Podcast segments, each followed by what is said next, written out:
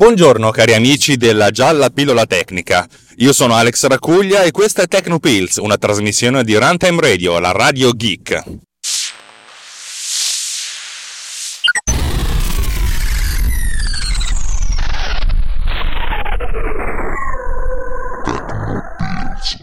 Allora, prima di tutto, le mie scuse. Le scuse, scuse, scuse, scuse, scuse, scuse perché sono stato un po' assente. Lo ammetto, eh, aprile è stato un mese molto complesso. Mm, mia moglie dice che, che, che, faccio sempre il drammatico. La realtà è che veramente avevo poco tempo e poche energie. Eh, perché magari andavo in macchina e, e, riuscivo a registrare qualcosina, ma poi non avevo il tempo materiale di montare. Eh, l'ultimo video l'ho consegnato per questo evento. Oggi è il 2 di, di maggio. L'ho consegnato ieri, che era primo maggio, alle 17.15. Eh pensavo di farmi un ponte abbastanza rilassante, mi sono relativamente mm, tranquillizzato, ma non ho avuto tempo di registrare perché, sai, per, sapete, per registrare uno ha bisogno di starsene anche un po' da solo, in automobile, e quando sei in, a fare tre giorni, quattro giorni con tua moglie e il cane, difficilmente hai più di mezzo minuto per startene da solo, e se hai qualche minuto in più essenzialmente ce l'hai perché stai facendo la cacca. Roba santa. E mh, mm, secondo me va bene studiare per, facendo la cacca, ma registrare facendo la cacca secondo me non è una cosa molto... non è una cosa molto... non funziona, perché, perché poi è un casino. Allora, fondamentalmente quello che ho fatto è stato, vabbè, ho tre giorni di, di, di non di riposo, di pausa, di, di, mezza tranquillità, mia moglie sta studiando per il suo esame di, sommelier, ho il tempo per dedicarmi a, ad alcuni lavori che devo fare da, da un po' neanche da un po', nel senso alcuni lavori che devo, che devo fare. Eh, uno di questi lavori è un lavoro che devo uh, consegnare domani e le riprese le ho fatte. Quel famoso, video, quel famoso video in cui ho fatto le riprese con l'iPhone, ne ho parlato credo la puntata scorsa o due puntate fa. E la cosa fondamentale è, in quel caso lì, avere tanto materiale e infine avere, avere una bella musica e montarci sopra tempo di musica. Eh, io nel passato, due anni fa, quando ancora sviluppavo Pod Cleaner con il vecchio sistema, cioè utilizzando Director, un'applicazione che teoricamente doveva essere multipiattaforma ma poi non ci riuscivo, avevo iniziato a sviluppare un'applicazione che si chiamava Bitmark X. Bitmark X aveva uno scopo molto semplice, prendere una canzone, trovare i punti in cui ci sono i battiti, tunz, tunz, tunz, tunz, e metterci un marker da dare in pasto poi a Final Cut in modo tale che hai già tutti i marker pronti per cui montare a tempo di musica è molto più comodo anche perché hai lo snapping per cui eh, è molto facile mettere le cose a tempo visto che hai già il tempo marcato. Questa cosa funzionava abbastanza bene ma, ma, a un certo punto ho dovuto abbandonarla perché utilizzavo, utilizzavo, un sistema di sviluppo troppo antiquato ed avevo dei grossi problemi di, di, di, di sviluppo. Eh, l'applicazione iniziava a non essere più tanto compatibile, un sistema talmente vecchio che non poteva essere aggiornato e non potendo essere aggiornato sarebbe diventato inutilizzabile di lì a poco. Poi nel frattempo ho iniziato a sviluppare in Swift e insomma quella cosa si è, si è persa. L'idea di sviluppare Bitmark però a me è sempre rimasta ed è il motivo per cui l'altro giorno ho detto vabbè facciamo questo montaggio tempo di musica, facciamo il tempo di musica. Ora, di solito quando uno fa un montaggio tempo di musica noi abbiamo previsto di fare un video di 90 secondi circa. 90 secondi tempo di musica ci metto 15-20 minuti a mettere tutti i marker messi bene.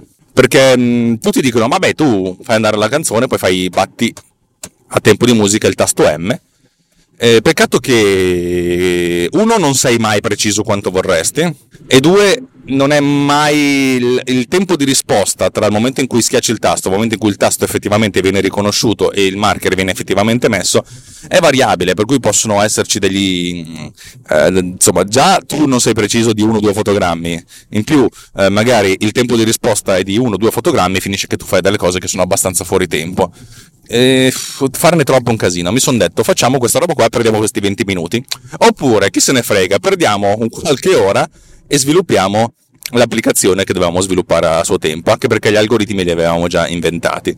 E indovinate che cosa ho fatto? Ho sviluppato l'applicazione, ovviamente. Inizialmente doveva essere semplicemente una cosa a linea di comando, come sempre, per testare che le cose funzionassero, ma poi veramente Avevo, avendo sviluppato così tante altre applicazioni, ho, ho abbastanza know-how e soprattutto già framework, pronti, framework già pronti per poter infilare le cose dove devono essere infilate. Eh, per cui lo sviluppo di un'applicazione completa come è adesso in questo istante mi ha preso veramente, secondo me, 6-7 ore uomo.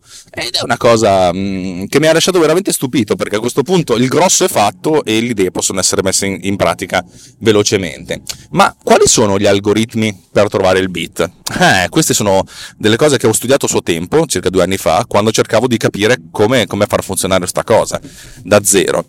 Allora, gli studi, eh, gli studi sulla musica sono, sono, ci sono da tantissimo tempo a livello universitario, a livello della ricerca pura, a vari livelli, eh, perché, perché sì, perché insomma eh, l'uomo cerca sempre di trovare degli algoritmi che descrivano le cose. E perché quando riesce a farlo riesce a capirne meglio la, la natura. Però diciamo che insomma ci sono diversi modi di, di interpretare questa cosa. Allora, Trovare i beat significa essenzialmente trovare i, i colpi tunz, tunz, tunz, tunz, che sono i colpi della batteria ed eventualmente anche del rullante. Tun, cia, tu, cia, tu, cia. Ovviamente se la musica fa tun, cia, tu, tu, tu, tu, tun, tun, cia, tun, cia, ta, tun, cioè il, il ritmo è diverso da una musica più quadrata che fa tu, cia, Già, ovviamente, scusate se io faccio questo tipo di canzoncine intanto che, mm, che faccio questa trasmissione. Ehm, ci sono diversi modi di, di, di agire. La, il modo più, più sensato, il, cioè il modo principale, l'originale, è quello di dividere i blocchi di musica in dei, in dei microcluster. Eh, in, più che dei cluster, di raggruppare i campioni in, in, sotto, in sottocampioni. Eh, mi spiego meglio. Eh, la musica Prendiamo, mettiamo che prendete un brano, eh, viaggia a 44.100 campioni al secondo, ne abbiamo già parlato tante volte, non ho voglia di, di andare avanti, vuol dire che eh, in ogni secondo di, di, di, musica che state ascoltando eh, vengono registrati 44.100 eh, valori per il canale destro e altri 44.100 valori per il canale sinistro, cioè una vagonata di, di dati. Eh, quando noi facciamo questo tipo di analisi non ci interessa il destro o il sinistro, per cui li possiamo anche mettere insieme però significa analizzare 44.100 cose che sono veramente tante ed è, ed è abbastanza inutile perché poi ehm, trovare i picchi è un po' un casino. Quello che si fa è essenzialmente raggruppare questi, questi campioni trovando il valore medio del valore assoluto Uh, su dei sottocampioni. Mi, mi spiego meglio. Quando uh, analizzate una forma d'onda, vedete che se vedete la, una waveform in qualsiasi, in qualsiasi um, programma di visualizzazione audio, vedete che appunto c'è un valore medio 0 e poi c'è la musica va su, giù, su, giù, su, giù, su, giù in maniera abbastanza regolare, cioè praticamente eh, vista da lontano questa forma d'onda, o anche vista molto da vicino, è essenzialmente simmetrica, cioè i più e i meno si elidono tra loro, per cui quello che si fa è trasformare tutto nei valori positivi, cioè quando la forma d'onda va giù nel negativo viene ribaltata. E a questo punto abbiamo sempre una serie di, di, di, valori che vanno su e giù, su e giù, su e giù, e il passaggio verso lo zero è abbastanza continuo. Diciamo che è abbastanza facile trovare dei picchi e delle valli molto ravvicinati tra loro soprattutto, soprattutto, se si fanno queste cose 44.100 volte al secondo. Quello che si fa è che si cerca di raggruppare trovando un numero di fotogrammi molto, uh, molto minore. Eh, nel mio algoritmo in particolare, dato che io devo andare a analizzare la musica che poi deve essere messa in un video, la prima cosa che deve fare è capire quanti fotogrammi al secondo dovrà avere questo video, che nel caso di Final Cut è importante perché una volta che si imposta questo valore la timeline non si può più cambiare perché, mm, allora, il perché dal punto di vista tecnico lo capisco, dal punto di vista pratico mi dà molto fastidio, perché mi piacerebbe che una timeline fosse indipendente dal numero di fotogrammi al secondo, però vabbè, mm, così, il motivo per cui è così è perché si deve impostare un time base, cioè una sorta di orologio per tutti che imposta, che imposta tutte queste cose. Da, dal punto di vista tecnico è più facile farlo, cioè dice, diciamo che è difficile non farlo. Dal punto di vista pratico mi, mi, dà fastidio perché se a un certo punto capisco che voglio passare da una timeline a 24, da 24 fotogrammi al secondo a 30, eh, devo praticamente creare una nuova timeline a 30 fotogrammi al secondo, copiare il precedente nella nuova e sperare che tutto vada bene.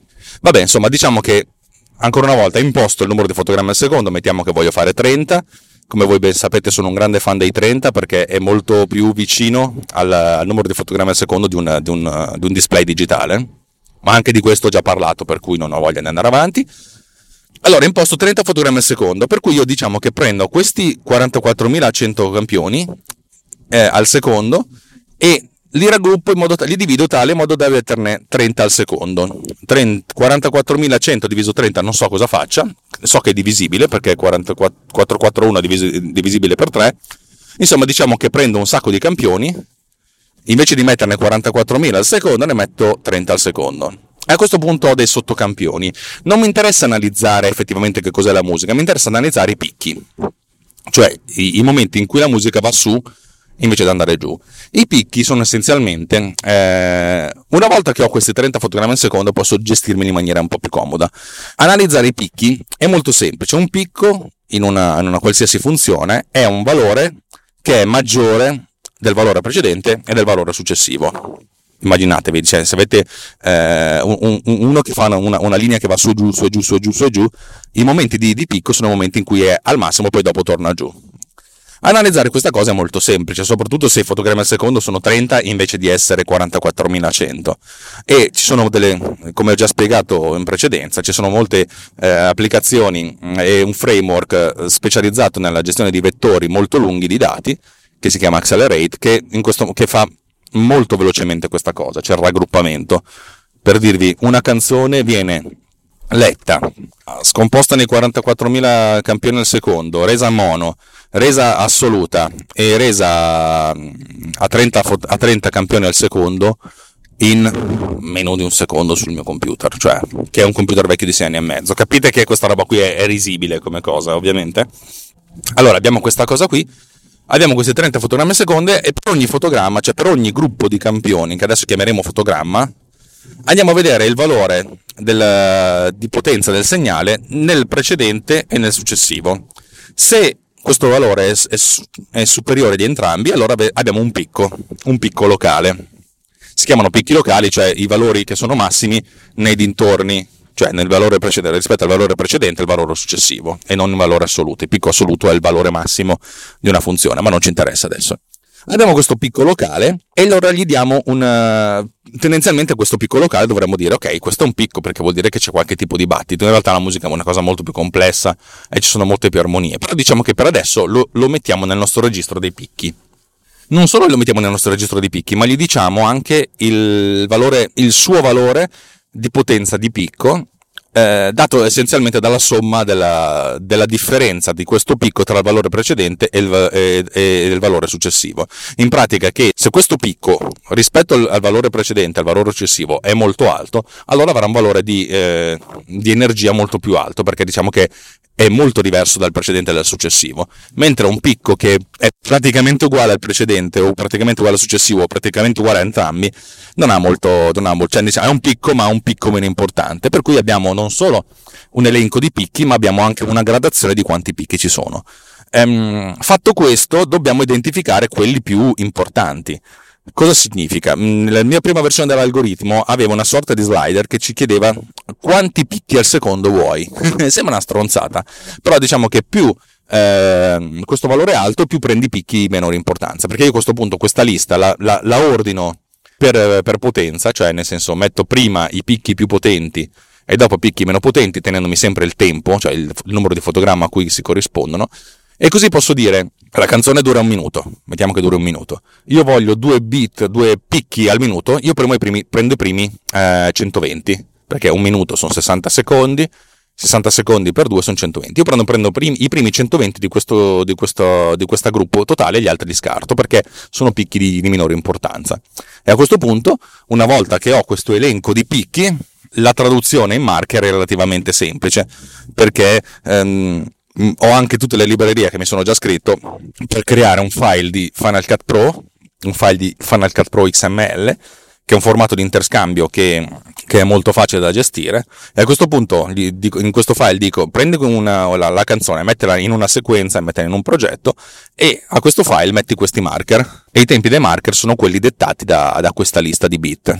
Questa è la prima versione dell'algoritmo e funziona malissimo, perché dal punto di vista teorico è una cosa che funziona, dal punto di vista pratico non tanto, perché la musica ha dentro un sacco di componenti. La prima cosa che si fa di solito è effettuare una, un'equalizzazione del brano in modo tale da prendersi soltanto le frequenze più basse, perché i, i battiti della batteria, la, la cassa, tum, tum, tum, tum, è rullante, tum, cia, cia, cia, cioè il cassa rullante tu, cia, tu, cia, tu, cia, hanno delle frequenze molto basse, per cui l'idea è quella di ammazzare tutte le frequenze che sono più alte di un certo, di un certo livello e poi prendersi quelle più basse di un certo livello. La filosofia è quella di prendersi le frequenze da 0 a 200 Hz, più o meno.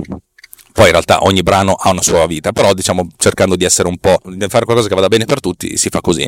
Ovviamente più una musica è complessa dal punto di vista strutturale è più difficile, anche la musica complessa dal punto di vista dei suoni. Se andate a prendere un pezzo di discoteca, tunz, tunz, tunz, tunz, tunz, tunz, tunz, che è pensata, so che la discoteca non esiste più, però mh, mm, ricordatevi quel tipo di, di, di, ritmica. La musica discoteca è pensata per farvi capire, oh, i battiti sono qui, ed è molto facile. Se prendete una musica un po' più complessa, magari un, una musica un po' più delicata, in cui la parte di batterie non è così, così preponderante, Capite che è difficile identificarlo, però vabbè, avete l'idea è questa. Quello che si tira fuori è mediamente buono su pezzi quadrati da discoteca, molto, molto tunzosi, e, mediamente cattivo per, per, per, pezzi che non lo sono. La, la, il secondo passo, e questo l'ho scoperto leggendomi, eh, leggendomi la, la letteratura relativa al come si fa a, è quella di capire qual è il tempo del brano, cioè quanti battiti al, secondo, al minuto ci sono. Eh, il che è, è, è, abbastanza facile saperlo su un pezzo da discoteca, un po' meno facile beccarlo su un pezzo di musica classica, anzi praticamente impossibile perché il tempo viene dettato dal direttore d'orchestra e continua a variare. Come si fa a capire qual è il tempo di, di un brano?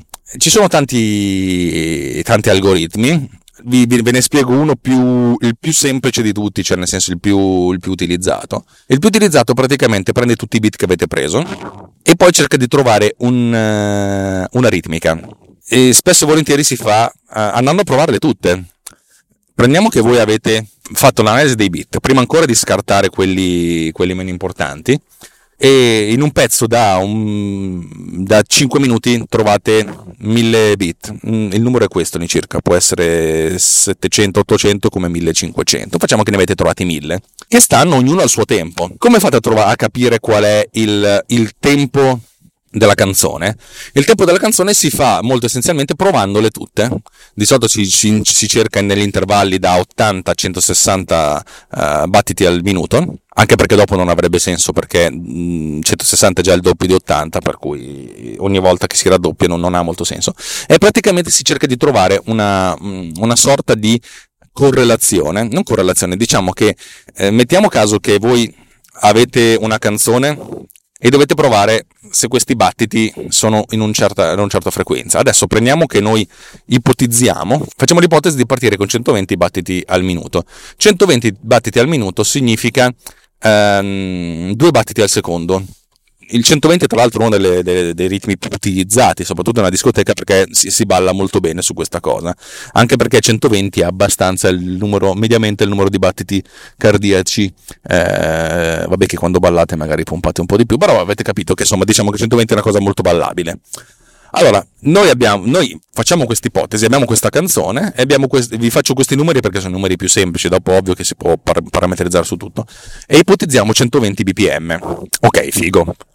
Eh, cosa vuol dire? Andiamo a prendere tutti i, uh, tutti i marker che abbiamo messo 120 bpm significa un intervallo tra un battito e il successivo di mezzo secondo, perché 120 battiti al, al, minuto sono 120 battiti ogni 60 secondi, sono due battiti al secondo, mezzo secondo tra un battito e il successivo, mediamente. Poi ovvio che abbiamo un sacco di battiti spuri, abbiamo un sacco di, di, di controtempi, cioè se il pezzo fa tu, cia, tu, cia, tu, cia, da un tu a un cia e da un cia a un altro tu ci, basta, ci, passa sempre mezzo secondo. Se però è sempre allo stesso tempo, cioè sem- sempre 120 bpm, ma con un ritmo più complesso, tu, cia, tu, tu, cia, tu, tu, tu, cia, tu, tu, cia, tu, tu, tu, cia. Capite che la differenza tra un battito e il successivo non è mezzo secondo, però il, il, disegno sottostante è questo. Quello che si fa è essenzialmente per beccarsi tutte le distanze tra tutti i marker, cioè tra gruppi di marker, e vedere se, se questo mezzo secondo tra un bit e il successivo a livello di tempo è, è rispettato. Cioè diciamo che se abbiamo tanti battiti che distano tra loro, anche con dei battiti in mezzo, mezzo secondo, allora vuol dire che forse, forse ma forse, questa frequenza di, BPM è quella giusta. Ovviamente si deve fare questa prova per tutti i valori. I valori sono infiniti, cioè da 80 a 160 non abbiamo soltanto 80 perché vogliamo prenderci anche dei battiti in mezzo. Facciamo che passiamo a, a, a, a step di eh, 0,1, per cui proviamo 80, 80,1, 80,2, bla bla bla bla bla fino a 160, 158. 159,8, 159,9, 160. Ok, cerchiamo di, essere, di avere un minimo. Li proviamo tutte e troviamo qual è la sequenza tra tutte queste che abbiamo provato che ci dà il, malore, il maggior riscontro. Cioè diciamo che cerchiamo di capire, analizzando tutti questi battiti, se c'è una frequenza che ci dà, con, quale, con la quale ci troviamo, mh, mm, c'è la maggiore, eh, c'è la maggiore mh, mm, correlazione. Quando troviamo questa maggiore correlazione, allora abbiamo identificato il BPM. Questa è una cosa che fanno praticamente tutti gli algoritmi di, che identificano i battiti, eh, più o meno. Una volta che abbiamo questo, questa serie di, di bit identificati, possiamo anche identificare quali sono i battiti puri e quali sono i battiti non puri, cioè puri nel senso quelli sono i battiti che corrispondono anche a dei battiti del, del tempo e quali che non lo sono. Ovviamente se noi partiamo da tu, cia, tu, cia, tu, cia, ogni tu e ogni cia è un battito puro perché è sulla frequenza di, di, di, sulla frequenza originale, su questo numero di, di battiti al secondo. Se però noi Facciamo tu, già tu, tu, già tu, tu, già tu, tu, già tu, già tu, tu, già tu, tu, già tu, tu, già. Abbiamo la frequenza originale del tu, già, tu, già. Poi ne abbiamo altri che si sentono lo, lo stesso, però sono meno, non sono esattamente alla, sulla cadenza dei BPM, però ci sono. Noi però a questo punto possiamo identificare quali di questi che abbiamo messo di marker sono della frequenza originaria, del, de, sono battiti che vanno a segnare il tempo, e a questi qui diamo un valore molto più elevato. Diciamo che se noi abbiamo trovato questi bit e questi bit corrispondono a un bit della, del, del, tempo originale, gli diamo un valore più alto, ma proprio molto più alto, tipo 10, 10 volte per. In questo modo, eh, questi battiti qui, anche se sono nascosti da altri aspetti della musica, ri, ri, tornano comunque su, vengono a galla. E per cui possiamo mh, mm, eh, riordinare questa, questa lista dei bit e questi qui saranno sempre, sempre, in prima linea perché sono quelli più, più importanti, perché sono quelli eh, che, che, corrispondono alla frequenza originaria, della, al BPM originario della canzone.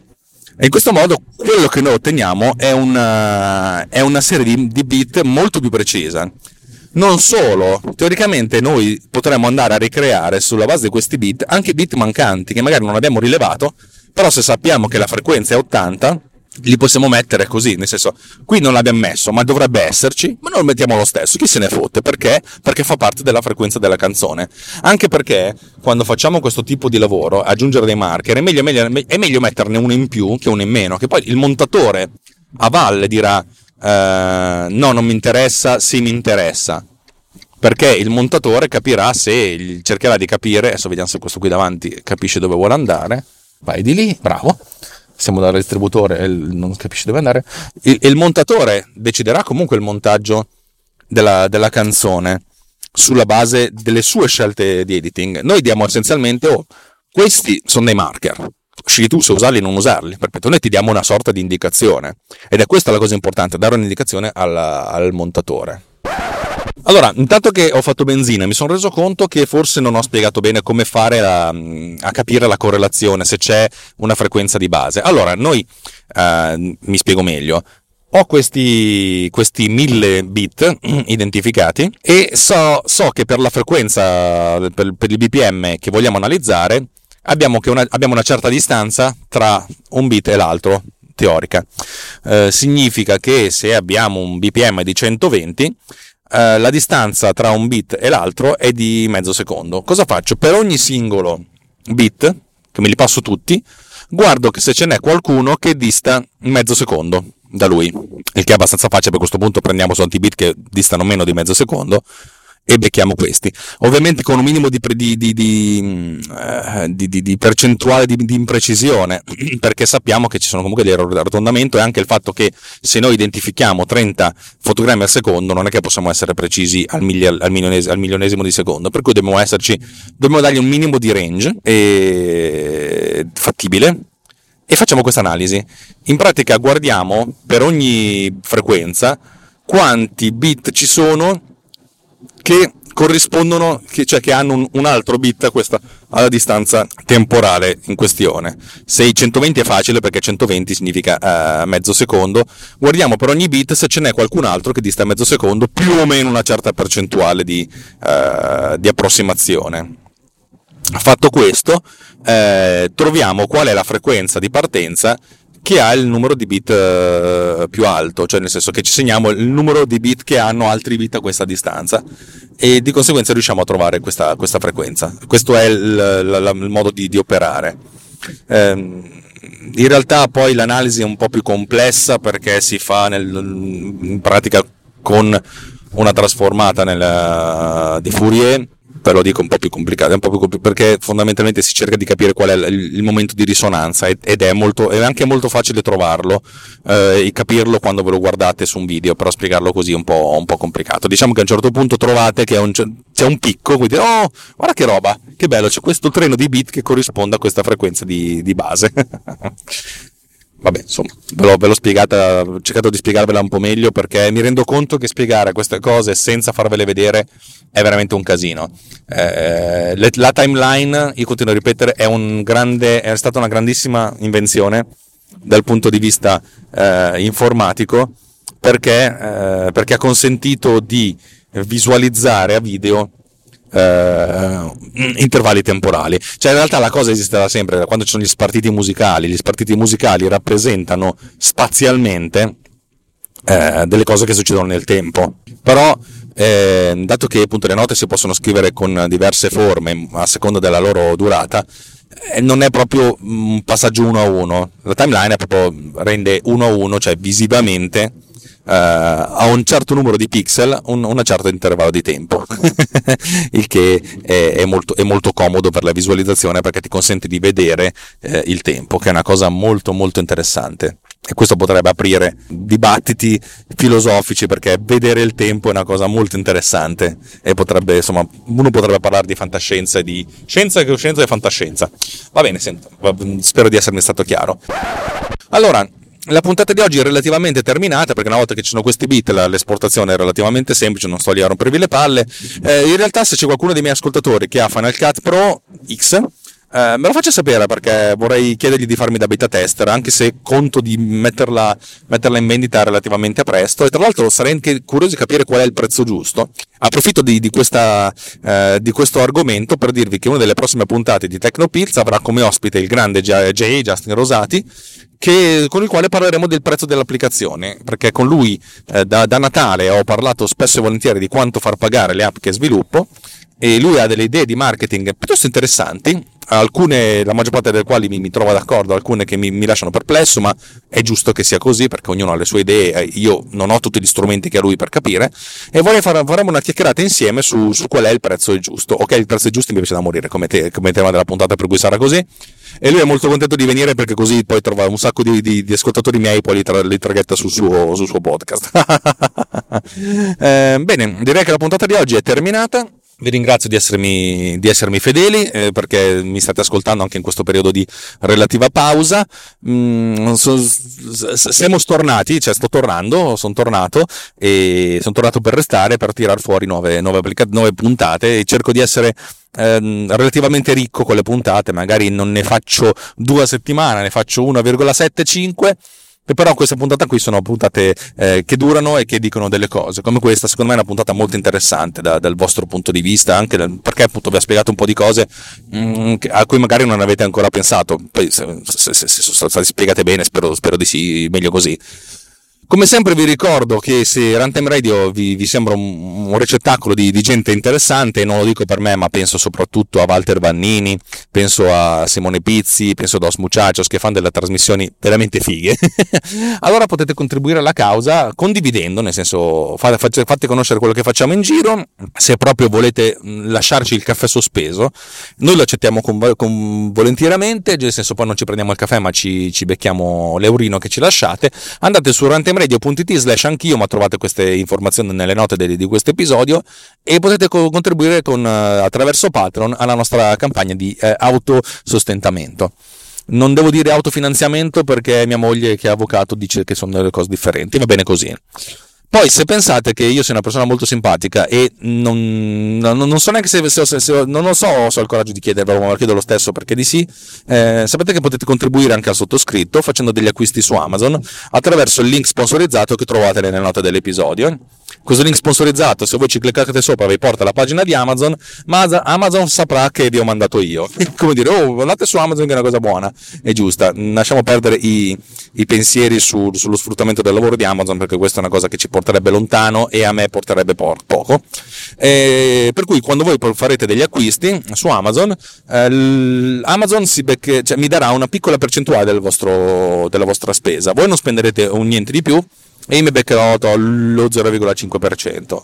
Eh, questo fa sì che da, da, qualche mese a questa parte, da qualche settimana a questa parte, io mi senta pagato dagli ascoltatori di, di, di Runtime Radio, ma soprattutto dagli ascoltatori di Tecnopills, per cui diciamo che mi sento una sorta di vostro un po' come dire, non dico stipendiato, però come se sono stato eletto in qualche modo e mi, mi, paga, mi pagate in qualche modo, mi offrite quel caffè ogni tanto, che fa sì che questa trasmissione sia mia, sì, ma che sia anche un po' vostra, il che significa che se avete delle cose da chiedermi, delle informazioni da darmi, delle, anche delle, delle, indicazioni su cosa fare, io sono ben, ben contento di, di, ascoltarvi. Ho già detto in precedenza che non metterò più risatine e applausi finti in questa trasmissione perché me l'avete chiesto in tanti, a questo punto, visto che io mi sento uh, eletto da voi, mettiamo così, mm, un po' come dire un, un presidente del consiglio eletto dal popolo, scusate, non, la risata era, era per prendere per il culo quelli che dicono che i presidenti del consiglio dovrebbero essere eletti dal popolo, è una storia che ci porterebbe lontano. Ehm, come dire, vi, mi, mi, sento eletto da voi, per cui mi sento eh, in dovere di, di, darvi ascolto in maniera molto, molto più, eh, più, seria e sensata di, di, di un tempo. Eh, detto questo, direi che per questa puntata è tutto. Dovrei aver parlato circa una mezz'oretta, che sono abbastanza contento. Non so quanto diventerà questa mezz'ora quando effettuerò i tagli.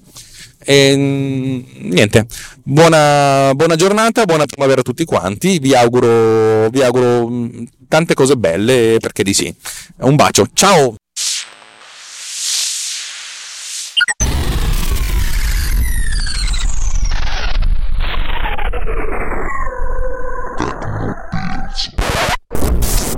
This episode has been produced with